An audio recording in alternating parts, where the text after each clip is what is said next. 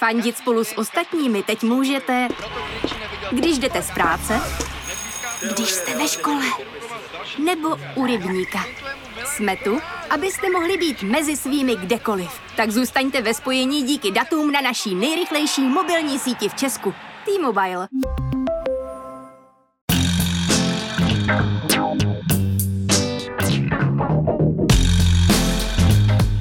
Právě jste si zapnuli stopáž. Páteční podcast z pravodejského serveru Seznam zprávy. Mé jméno je Jan Kordovský a tenhle týden mě nejvíc pobavila zpráva, že americký stát Washington nastartoval program, ve kterém za očkování proti COVID-19 dostanete jointa. Ale určitě je tahle zeme pekne skurvená. No, tak to každopádně. Ostatně jako jakákoliv jiná země.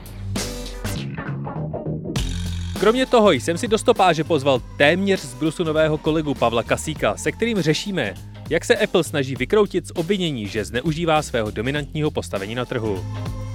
Ale ještě předtím jsem pro vás jako každý pátek vybral přehled těch, alespoň podle mě, nejzajímavějších zpráv z uplynulého týdne.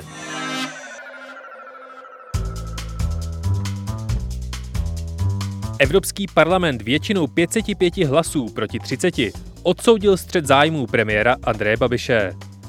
Europoslanci ve schválené rezoluci trvají na tom, že se má český premiér buď vzdát Agrofertu, nebo nevykonávat funkci vysokého politika. I nadále existuje varianta, že Česká republika kvůli Andreji Babišovi přijde o všechny evropské dotace. Hlasování, které proběhlo ve čtvrtek, předcházely informace serveru Politico, který tvrdí, že jednotlivé poslance kontaktoval na jejich sociálních sítích profil zaměstnanců Agrofertu, který je přesvědčoval, že Babiš nemá s Agrofertem vůbec nic společného. Premiér označil hlasování za vměšování se do vnitřních záležitostí České republiky a snahu o ovlivnění podzimních voleb. Na ekonomickém samitu zemí G7 se podařilo protlačit dohodu o minimální globální korporátní dani ve výši 15% V první fázi by měla dohoda zasahovat téměř 100 nadnárodních koncernů typu Facebook, Shell, BP, Barclays nebo HSBC. Druhá fáze se týká až 8 000 korporací. Součástí mítingu G7 je i návštěva amerického prezidenta Bidena, který se vydal na svou první mezinárodní cestu. Tu zakončí setkáním s ruským prezidentem Putinem. Tvrdší daňová pravidla ale majitele největších světových firm moc netrápí. Soutěží totiž v tom, kdo dřív poletí svojí vlastní raketou do vesmíru. Aktuálně spolu závodí Richard Branson se svým Virgin Galactic a Jeff Bezos, který plánuje s raketou Blue Origin letět už 20. července. SPD přišla s konceptem své předvolební kampaně. Na diskontně vypadajících letácích láká voliče na podezřelé levné potraviny. Podle dostupných informací zatím není jisté, kdo potraviny bude dodávat a za jakých podmínek.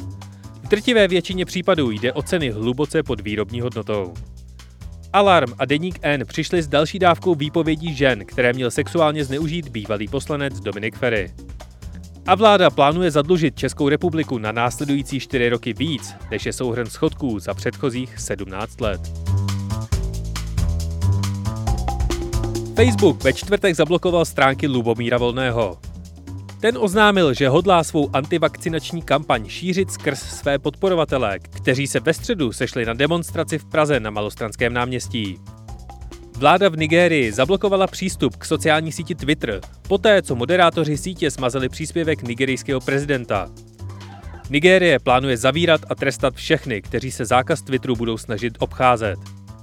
Donald Trump se obratem nechal slyšet, že nigerijského prezidenta v jeho boji za svobodu slova podporuje. A El Salvador si odhlasoval, že do 90 dnů bude možné používat bitcoin jako oficiální měnu. Zaplatit jim budete moct třeba i daně nebo dopravní pokuty. Ve středu spadla značná část internetu. Zhruba hodinu nebyly dostupné stránky Guardianu, New York Times, Redditu nebo Amazonu. Facebook údajně plánuje vlastní chytré hodinky. Budou na sobě mít dvě kamery. Zemřel David Dushman, poslední účastník osvobození Osvětimi. Knihou roku Magnézie litera je Shakespeareova Anglie od Martina Hilského. Shell slíbil, že bude rychleji zelenější. Definitivně končí plány na výstavu do povodu Keystone XL. Britské banky budou otestovány na připravenost na klimatickou změnu. A Macron dostal facku od 28-letého cosplay muže. Ruský soud označil všechny organizace spojené s Alexejem Navalným za extremistické. National Geographic bude oficiálně uvádět pět oceánů. Praha postaví most pro pěší a MHD mezi Smíchovem a Podolím. A policisté ve Velké Británii tři hodiny honili obří 60-kilovou želvu. A samozřejmě se toho stalo mnohem, mnohem víc. Sledujte seznam zprávy, na kterých najdete třeba všeříkající fotoreportáž Jana Mihalička z čištění třetího nádvoří Pražského hradu. Ale ještě předtím si poslechněte rozhovor s mým kolegou Pavlem Kasíkem o tom, jak nad Applem krouží regulátoři a co nám vlastně ukázal na poslední vývojářské konferenci.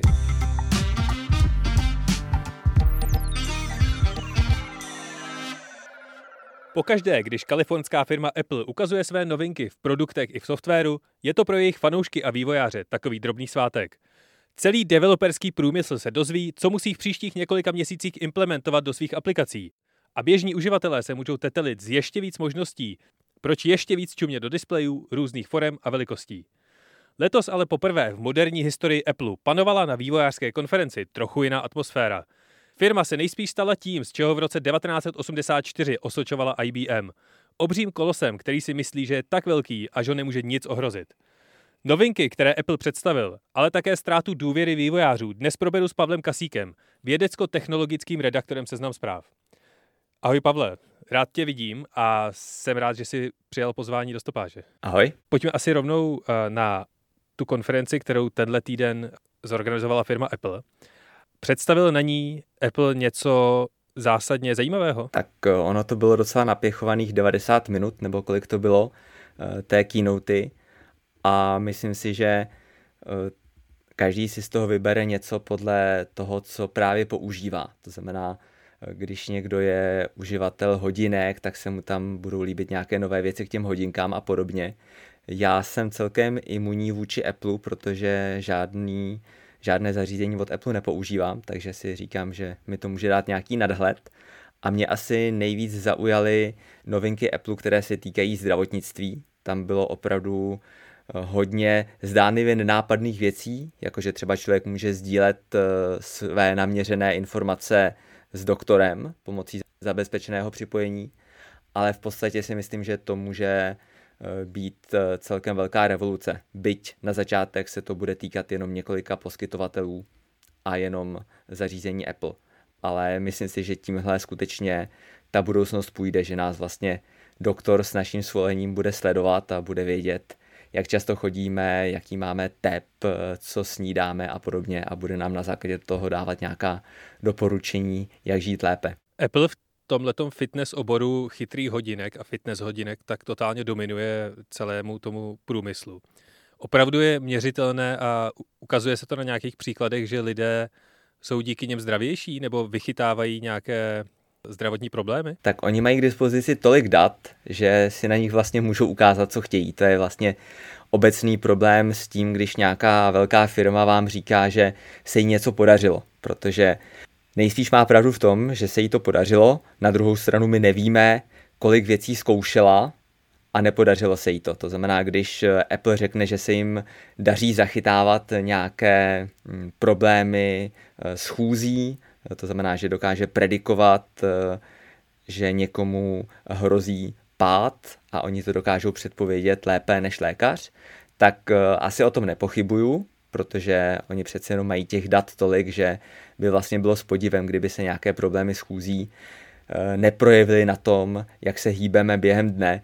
Na druhou stranu nevíme, eh, co všechno vyzkoušeli. Možná zkusili analyzovat 50 různých eh, chorob a nemocí a vyšla jim zrovna tahle. A to by pak zase ukazovalo, že to až tak dobře nefunguje. Takže řekl bych, že to na začátku, tahle ta vůbec ta myšlenka toho quantified me, že já sám sebe sleduji přesnými senzory, nebo nejsou to třeba medicínsky přesné senzory, ale jsou to dostatečně přesné senzory.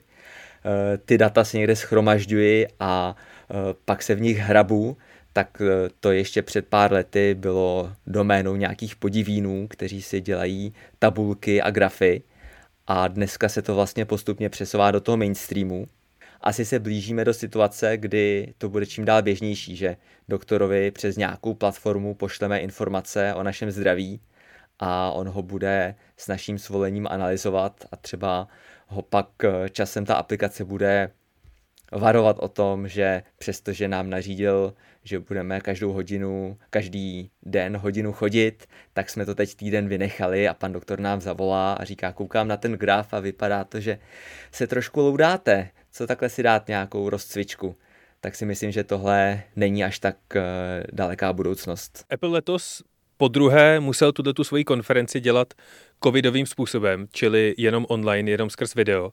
Ty jsi na nějakých vývojářských konferencích byl. Jaký je rozdíl mezi tím, když eh, se ty vývojáři navzájem potkávají na místě a tím, když se takováhle konference dělá online? Já jsem teda nebyl na konferenci Apple WWDC, já jsem byl na Google I.O. několikrát a taky jsem teď samozřejmě zažil Google I.O. virtuálně a ten rozdíl je ohromný. Jednak eh, samozřejmě jde o tu energii, že člověk, když někde sedí v davu a dav kolem něj tleská, tak člověk vlastně nemůže netleskat.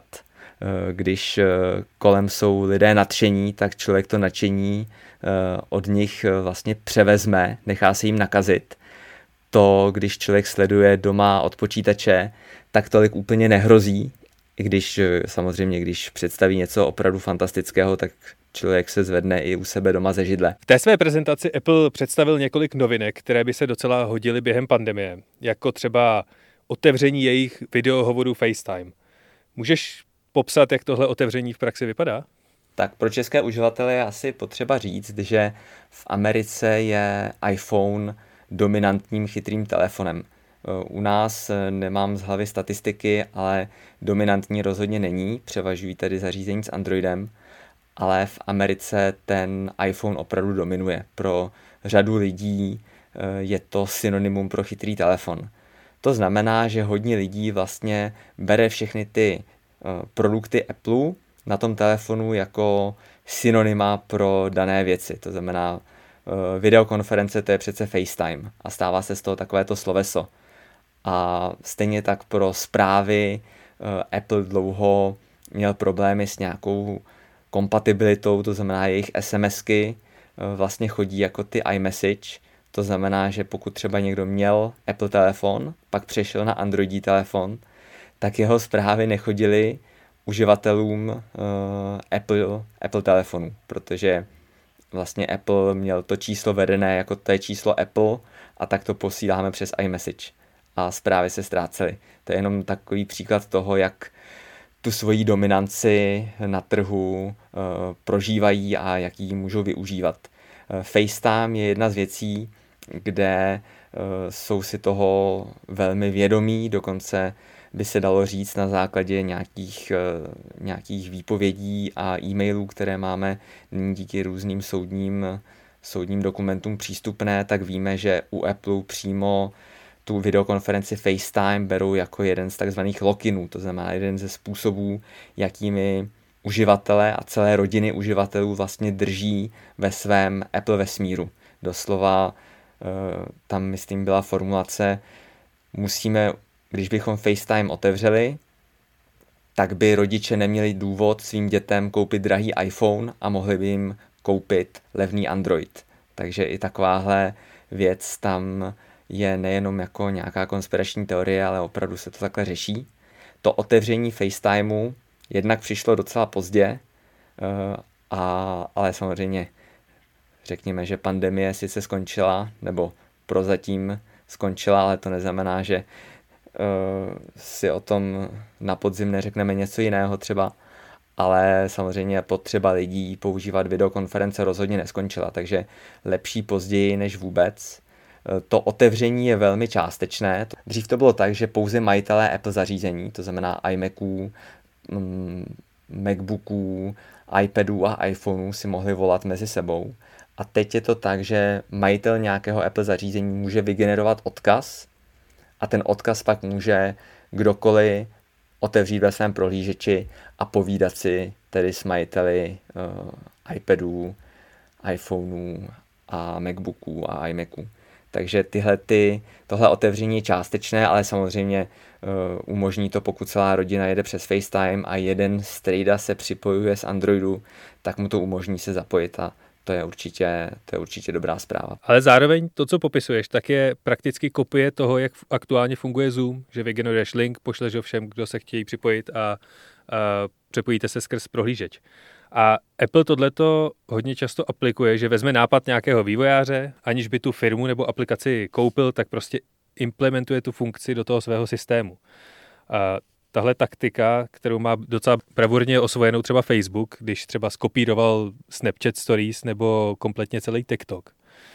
Je tohle to legální nebo je to prostě jenom amorální chování? Já dokonce ani nevím, jestli je to amorální chování. Ona je to zkrátka pragmatické chování a je, je pravda, že všechny ty věci online ve chvíli, kdy něco funguje, tak se to zábí tak zřejmé, že je těžké to vymyslet nějak jinak. Takže z pohledu uživatele je nakonec lepší, když firmy dojdou k nějakému podobnému řešení a nejspíš k tomu řešení došly proto, že to lidé používají a tím pádem, pokud to není nejlepší řešení, tak je to aspoň řešení, které je použitelné, tak je mi vlastně nakonec jedno, jako uživateli, jestli k tomu došli tím, že skopírovali něco od konkurence, nebo jestli si to sami vymysleli. Není potřeba 50krát eh, vymýšlet kolo a v tomhle mi vlastně nevadí, když od sebe ty společnosti opisují, pokud eh, nakonec z toho může uživatel těžit. Ostatně ta představa patentů v tom online světě je hodně uh, hodně kontroverzní, protože vlastně že třeba Amazon si velmi brzo v prapočátcích internetu koupil nebo zaplatil, patentoval tlačítko koupit jedním klikem. A to je vlastně legrační patent, že jo? Eh, patentovat si možnost něco nakoupit jedním klikem, to je přece naprosto intuitivní věc. Když něco chci koupit, tak zmáčknu tlačítko koupit a mám to koupeno. A mít něco takového patentované, to je vlastně legrační. Ne, nemám přímo nějaký, řekněme, radikální názor, že softwarové patenty jsou vždycky špatně, ale myslím si, že hodně často eh, je to opisování eh, zcela v pořádku a vlastně z toho může uživatel těžit. Posledních pět let tak se Apple víc a víc zaměřuje na soukromí a bezpečnost dat uživatelů. Dokonce na tom zakládá svůj marketing, jako třeba pokud jste viděli tu nejnovější reklamu, která se natáčela v Praze. A sám šéf Tim Cook se s radostí strefuje a útočí na největšího zloděje dat, tak, kterého označuje jako Marka Zuckerberga z e, Facebooku. Slyší na bezpečnost jako téma běžní normální uživatelé, nebo je to pro ně moc abstraktní koncept? Já si myslím, že všichni teoreticky chtějí eh, mít eh, věci bezpečné, stejně jako všichni chceme jíst zdravě, dokud nám někdo nedá hamburger. A vlastně to je celý ten problém s tou bezpečností, protože všichni jako samozřejmé berou, chci mít data v bezpečí, chci mít své soukromí, spousta lidí, když byste jim dali na výběr, jestli mají jako na prvním místě, jestli je pro ně pohodlí nebo bezpečí, tak řeknou, že bezpečí. Ale pak, když budete sledovat, jak se lidé chovají, tak to tak většinou nebude. Proto si myslím, že pokud chceme, aby se lidé chovali bezpečně, tak jim vlastně to bezpečné chování musíme vnutit. Lidé si většinou to bezpečné chování nezvolí. To znamená, když jim umožníme, aby se chovali pohodlně, nebo aby se chovali bezpečně, tak si to pohodlí eh, zvolí skoro vždycky. A i když bude vždycky existovat nějaká menšina nějakých těch bezpečnostních um, maximalistů, tak uh, nám úplně nejde o to, že někdo se umí chovat bezpečně.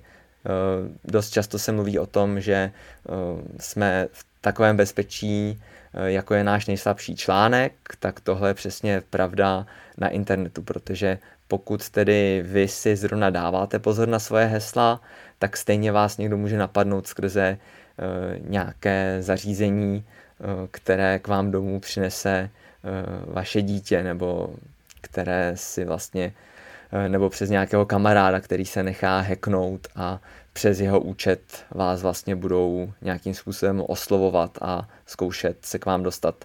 Takže čím více lidí se bude umět chovat bezpečně na internetu, nebo čím více lidí bude díky těm nástrojům, které využívají, bude donuceno chovat se bezpečně, tak tím lepší bude ta situace obecně. V té prezentaci tak byla jako velká novinka představená nastavení, která znemožní sledování za pomoci e-mailů. Jak vlastně může e-mail člověka sledovat a jak tomu Apple brání? Tak jeden ze způsobů, jak eh, může člověk eh, vlastně o sobě říkat informace, aniž si to uvědomuje, tak ono se tomu říká neviditelný pixel třeba a spočívá to v tom, že ve většině e-mailů, nějakých marketingových, které dostáváte, tak je umístěný neviditelný pixel, což je obrázek o nulových nebo miniaturních rozměrech, taková tečka 1x1 bod, kterou nevidíte.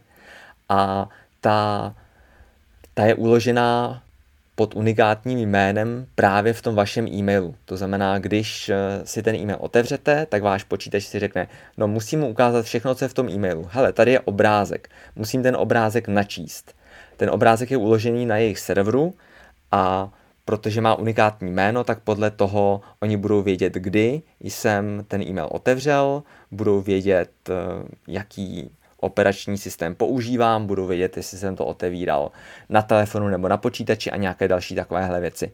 Takže z toho si vlastně, pokud mě takhle budou sledovat déle, tak si můžou udělat celkem dobrou představu o tom, kdy otevírám e-maily, eh, kdy jsem v práci, kdy jsem doma a podobně. Takže to je taková relativně málo známá a přitom hojně používaná marketingová technika, kdy vlastně si můžou, eh, dá se měřit jaká je proklikovost a jaká je otevíranost, to znamená, kolik procent lidí otevře váš e-mail a kdy to dělají a kde. Já jenom tady dám tip našim posluchačům, pokud vás tohle to děsí, tak už teď ve všech téměř e-mailových klientech tohle to můžete vypnout.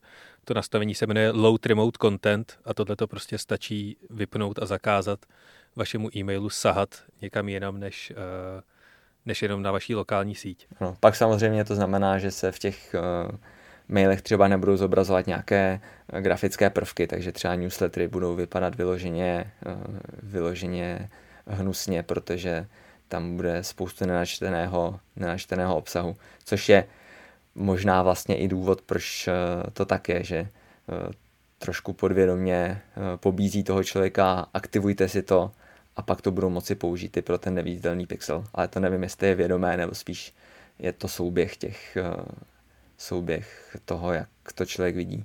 No a s tímhletím nastavením tak se uh, začaly samozřejmě objevovat titulky, že tohle to naprosto zničí život online marketérů a všech newsletterových firm. Ale to by znamenalo, že by tyhle ty pravidla musel implementovat i třeba Google a další velký poskytovatelé e-mailů. Myslíš si, že se to stane? Obvykle tyhle věci fungují uh, na základě nějaké udržitelnosti. To znamená, ta firma si vždycky dělá trošku neustálý průzkum toho, co vlastně ještě může a co už nemůže prosazovat. Takže dokážu si představit, že když by po té funkci byl velký hlad, tak i eh, nějaká další firma může říct a my to uděláme taky. A najednou se to pak stane, eh, najednou pak bude takový závod, jako kdo to udělá poslední, tak ten to prohrál, že jo. Takže může to být na tohle má Apple docela talent, že umí vlastně eh, říkat věci, které napřed vypadají jako sci-fi a za pár let eh, vypadají úplně jasně. Když eh, Apple řekl, náš počítač nemá disketovou mechaniku, tak všichni říkají, no a to je přece nesmysl, jak, jak se do něj budou věci nahrávat. A potom to udělal i s CDčkem a myslím si, že dneska hodně lidí ve svém notebooku teda už disketovou mechaniku nemá, to nevím, kdy jsem naposledy viděl notebook s disketovou mechanikou a já už třeba tohle je můj druhý notebook, kde nemám eh, CDčko. Prostě nepotřeboval jsem ho a místo toho si tam strčím další hard disk.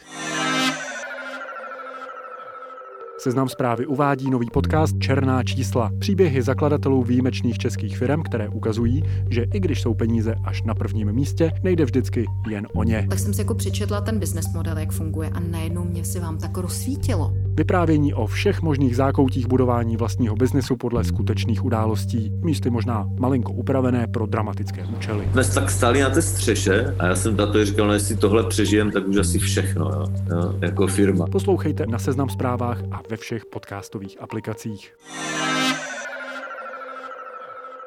Minulý týden tak byl uzavřen uh, hodně uh, hodně sledovaný soudní případ Apple proti Epic Games, což je vývojářská firma, která eh, dělá třeba obrovskou, obrovsky populární hru Fortnite.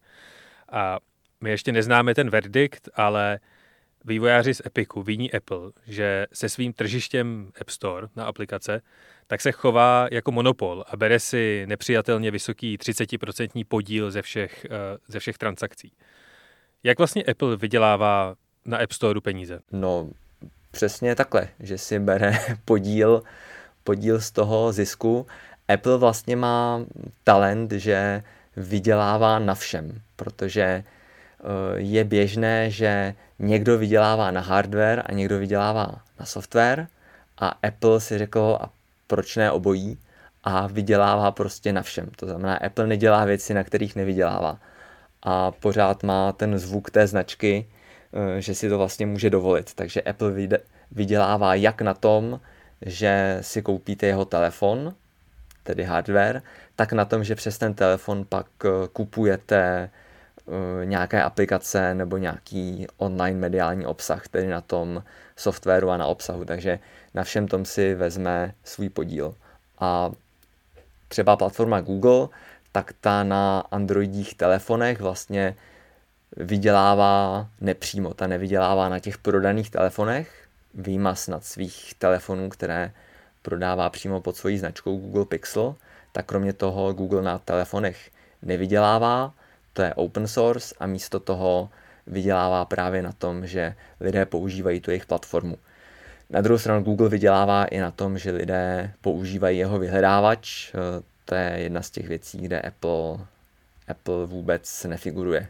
Apple svůj vlastní vyhledávač nemá. No a Apple si bere ze všech transakcí na App Store 30%. Je tohleto běžná částka procentuální a proč zrovna 30%? Tak eh, ekonom by asi řekl, že hm, jakákoliv eh, částka to je, tak to je ta správná částka, protože kdyby nebyla, tak by jim to nefungovalo. Takže z tohohle pohledu eh, k tomu došli tím, že když by nabídli jinou částku a vývojáři by na ty podmínky nepřistoupili, tak by, tak by tu částku snížil. A myslím si, že Apple pro některé vývojáře, myslím pro ty, kteří mají menší obrat, tak eh, tu, tak tu provizi snížil na polovinu, to znamená na 15%. Ale každopádně Apple je ten, co dává tuhle tu, eh, řekněme, někdy se tomu říká tím přirovnáním oplocená zahrada. To znamená, Apple říká, podívejte se, vývojáři, tady máte hromadu uživatelů. Ti uživatelé jsou ochotní utrácet peníze a vy nemusíte řešit vůbec nic. Oni kliknou, nainstalují si vaší aplikaci a vy máte peníze a za tuhle příležitost vy nám dáváte eh, ten podíl na zisku. Takže z pohledu Apple on poskytuje nějakou službu, to znamená, my jsme vám tady schromáždili ohromné množství lidí, kteří jsou ochotní utrácet peníze a je známo, že tím, že po zařízení Apple sáhnou lidé, kteří mají více peněz, spíše než ti, kteří mají méně peněz, tak to i znamená, že nejspíš budou ochotni dát i více peněz za ty aplikace, nebo že budou více utrácet v rámci nějakých eh, akcí, her, za obsah a tak, tak v tu chvíli Apple říká, my si chceme vzít z toho podíl a vývojářům se to nejspíš vyplácí, protože jinak by to nedělali. Je tam pak taková filozofická otázka, to znamená, jestli je to fair, a to je opravdu těžké rozklíčovat, co je fair a co není fair, protože samozřejmě, když to můžu dělat se 30%, tak by to zvládli asi s 29%. Na druhou stranu jsou to jejich podmínky, když by si řekli 60%, je to na nich, kolik si řeknou. Takže spíš bych se díval na to, jestli to nabízí něco i uživatelům. A možná jedna věc, kterou to uživatelům nabízí, je, že, a takovou zkušenost mám s lidmi, kteří používají Apple, že oni tomu systému prostě věří. Oni věří tomu, že do téhle oplocené zahrady by neproniklo nic zlého. A to je vlastně ten dojem, ať už je reálný nebo je to nějaká iluze, tak to je ten dojem, který Apple prodává. Podívejte se, tady jste v bezpečí, tady si můžete stáhnout, co chcete, tady můžete jíst ovoce z jakéhokoliv stromu, nemáme tady nic špatného, všechno je v téhle zahradě pro vás. No a jak tenhle ten ekosystém funguje na Androidu? Můžu si stáhnout aplikaci i odjinuť než přímo z obchodu Google? Ano, na Androidu je to výrazně méně omezené, to znamená, na Androidu můžu stáhnout aplikaci, řekněme, čtyřmi způsoby mě teď napadá. Eh, ta nejčastější a zároveň ta mm, chráněná je podobná jako na tom Apple, to znamená, je tady App Store, eh, který se na Androidu jmenuje Google Play Store. Z něj si stáhnu aplikaci bez problémů, jedno kliknutí a je to. Kromě toho ale můžu si aktivovat takzvané zdroje třetích stran a pak si můžu stahovat vlastní aplikace. Je to podobně jako na počítač z Windows instalujeme pomocí exe nebo MSI souborů, tak eh, tady na Androidu jsou to balíčky aplikací s příponou APK a takovouhle, takovýhle soubor vlastně stáhnu do telefonu, eh, spustím ho, eh, systém mě bude varovat, tohle je aplikace třetí strany, ale nechá mě to nainstalovat a já vlastně ji můžu používat stejně, jako používám aplikaci, kterou jsem stál z App Storeu nebo z toho Play Storeu. Další možnost je, že vlastně člověk může nainstalovat aplikaci, která je vlastně vlastním, eh, vlastním tržištěm s aplikacemi. Takže vlastně takhle si můžu do telefonu stáhnout úplně alternativní cizí zahradu, řekněme. Že je to takový tunel do úplně jiné zahrady. Já to vidím jako souboj takových dvou světů, kdy ty kritici Apple říkají, že vlastně Apple je tak obrovský a, a spravuje tolik zařízení a tolik uživatelů, že uh, jakoby uvaluje digitální daň na své uživatele a nikdo nekontroluje, jak je vysoká, jestli je přiměřená a tak dál. A zároveň uh, lidé tvrdí, že přístup na internet skrz mobilní telefon je nějaké lidské právo a mělo by být nějakým způsobem kontrolováno a regulováno. Myslíš si, že úřady Evropské unie nebo amerických soudů Apple nakonec donutí zpřístupnit uh, nahrávání aplikací takhle podobně, jako to má Android, nejenom skrz tu jejich oplocenou zahradu, a že bude víc regulovat, kolik procent si může Apple brát od vývojářů těch aplikací? To nevím, protože od toho jsou, uh, od toho jsou úplně jiné profese, aby tohle uh, vlastně myslím si, že právníci, což je zase jejich práce, by dokázali Eh, argumentovat oběma směry a je těžké říct, kterým směrem se soudy přikloní. Myslím si, že eh, v minulosti jsme viděli několik případů, kdy soudy se vlastně mm, rozhodly eh, napadnout nebo skrouhnout tuhletu, tuhletu pozici velkého hráče. Můžeme si vzpomenout, jak Microsoft byl donucený k tomu, aby nabízel alternativní prohlížeče Přestože z pohledu Microsoftu, když má svůj prohlížeč, za který může ručit, tak proč by ho lidem nenabídl? To naprosto rozumím jejich argumentu. A e, zároveň, když e, tedy Apple má svoje věci, tak proč by je lidem nenabízel a když to kupují s tím, že tam budou jenom věci od Apple, tak to vlastně může být bráno jako výhoda, nikoli jako nevýhoda. Takže bude to asi záležet na tom, jakého výkladu se ta instituce, která o tom bude rozhodovat, jakého výkladu se chopí a tak či onak to bude rozhodnutí kontroverzní. Já vlastně si myslím za sebe, že ono se to filtruje částečně tím, že si lidé podle toho pak vlastně vybírají, co budou používat. Takže proto já používám to, co používám a ne něco jiného. Na druhou stranu vím, že ne každý to takhle bere a ne každý vlastně vůbec eh, chce zvažovat nějaké tyhle ty aspekty, když si zkrátka jenom vybírá telefon. Ty si teď pro seznam zprávy zpracoval hrozně fascinující příběh aplikace Anom, kterou x let využívalo podsvětí ke komunikaci. Můžeš posluchačům ve zkratce hodně rychle popsat, o co vlastně jde? Ano, to byl opravdu eh, fantastický příběh, se kterým vlastně šli ven americká australská a evropská policie, detektivové zjistili, že, nebo dlouho věděli, že uh, různé kriminální živly používají aplikace a především speciální zařízení, na které jdou nainstalovat jenom tyhle šifrované aplikace, takže to používají k tajné šifrované komunikaci, která prakticky nejde odposlouchávat. A tak se rozhodli, že do tohodle uh, do téhle sféry proniknou a to tak, že vlastně převzali existující právě vyvíjenou šifrovanou aplikaci, dali do ní tajná zadní vrátka a pustili ji do světa. Takže ty kriminálníci vlastně si mezi sebou tu aplikaci doporučovali a komunikovali přes ní a nevěděli, že všechny tyhle šifrované zprávy v sobě mají zároveň dešifrovací klíč, který má k dispozici FBI a americká a evropská policie a vlastně takhle můžou detektivové sledovat prakticky v reálném čase, o čem si kriminálníci povídají.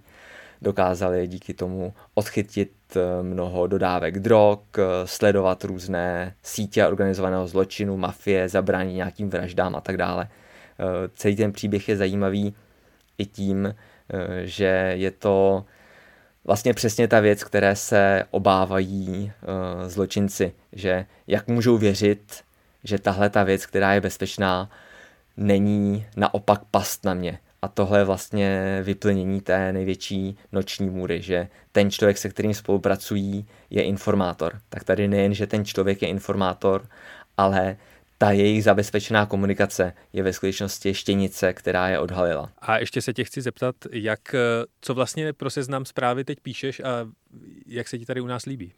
No vidíš, kdo to všechno poslouchá, tenhle podcast? Jak známo, podcasty jsou jedním z posledních prostorů na internetu, který se nedá moc dobře sledovat a těžko říct, kdo to všechno poslouchá. A jestli vůbec někdo. to zní jako past tohle, to zní jako past. Celý tenhle podcast byl můj nadřízený, který chtěl zjistit, co si o něm všechno myslím. Ne, a teď to budu říkat opravdu. Eh, já jsem z práce v seznamu zatím nadšený, a to i přesto, že vlastně jsem své kolegy ještě neviděl. Já jsem přišel podepsat dokumenty 1. Eh, dubna a od té doby jsem v práci vlastně nebyl.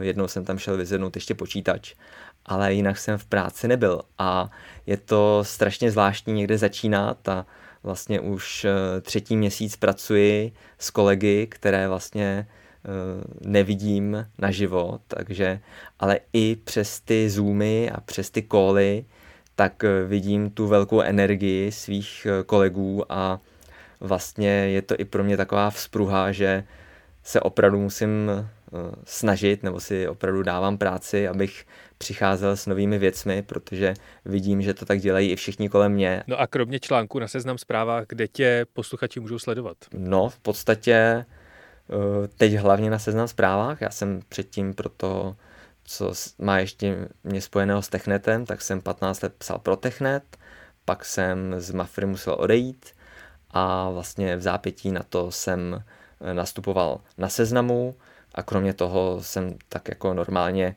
eh, egoisticky novinářsky činný na Twitteru a taky jsem si založil nějaký blog, kam teda asi teď moc času ne, nemám moc čas na toho udržovat, protože jsem vlastně hned nastoupil a hned hned je kam psát.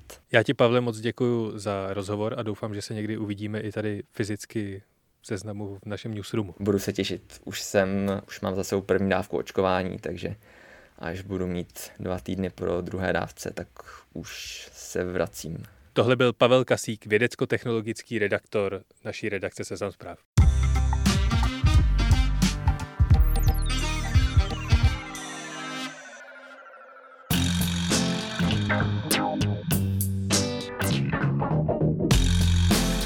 To je ode mě pro tento týden opět vše. A jako vždy, opět doufám, že se vám stopáž líbila, nebo vás alespoň v něčem obohatila. Děkuji i za všechny vaše vzkazy, maily, tweety nebo recenze v Apple Podcasts. Snažím si je brát co nejvíc k srdci, to jde. Jmenovitě dnes děkuji všem podepsaným. Marie Veselé, Ani Apple a přezdívce Jesiach. Pokud chcete celému audio týmu Seznam zpráv cokoliv vzkázat, můžete nám psát na e-mail audio.cz.cz. Dnešní stopáž stříhal Jakub Biliš a editovala ho Hana Němečková. Loučí se s vámi Jan Kordovský, díky za poslech, užijte si víkend a příští týden zase na Seznam zprávách. A náhodný fakt nakonec. Autor Pána prstenů John Ronald Tolkien bojoval v bitvě na Somě během první světové války proti mladému Adolfu Hitlerovi.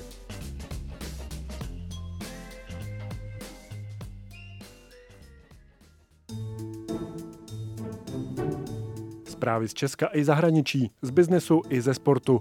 Přihlaste se k odběru našich newsletterů a vaše e-mailová schránka bude vždy plná zajímavého čtení.